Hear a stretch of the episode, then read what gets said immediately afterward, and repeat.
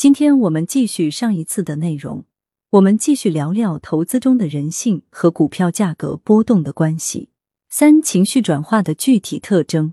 三点一，在这里有一个非常经典的原理：股票价格快速上涨，它就变成大家眼中的好公司。这句话的意思是什么呢？当一只股票的价格天天涨的时候，即使那些原来认为这只股票不是好公司的人，因为股票价格的大幅上涨，从而改变自己头脑中的认知，最终竟然也加入了买入的队伍。这就是为什么情绪很重要，情绪决定认知。当情绪不是处于平静状态的时候，它就处于非理性状态。三点二，不要去找上涨的理由，情绪会引导你找理由。这种现象时时刻刻都在发生。一只股票突然涨停了。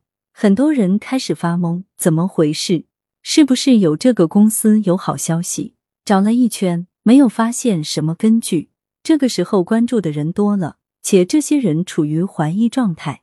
这个时候，这些人还是理性的，然后又是接着好几个大涨，你的理性早就没了，你脑子里就想一件事：这个公司肯定有好事，要不然不会大涨。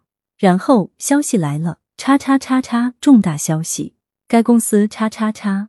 这个时候，你的大脑情绪达到极度乐观状态，你脑子里说：“果然有好消息。”你哗啦啦大量买入，往往就是这个时间段，镰刀开始收割了，你就套牢了。为什么一买就套牢，一卖就大涨？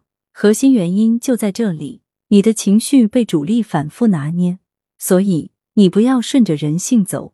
欢迎大家关注公众号“我的投资小账本”，或者加入知识星球黄小猫的投资圈，和我一起共同进步。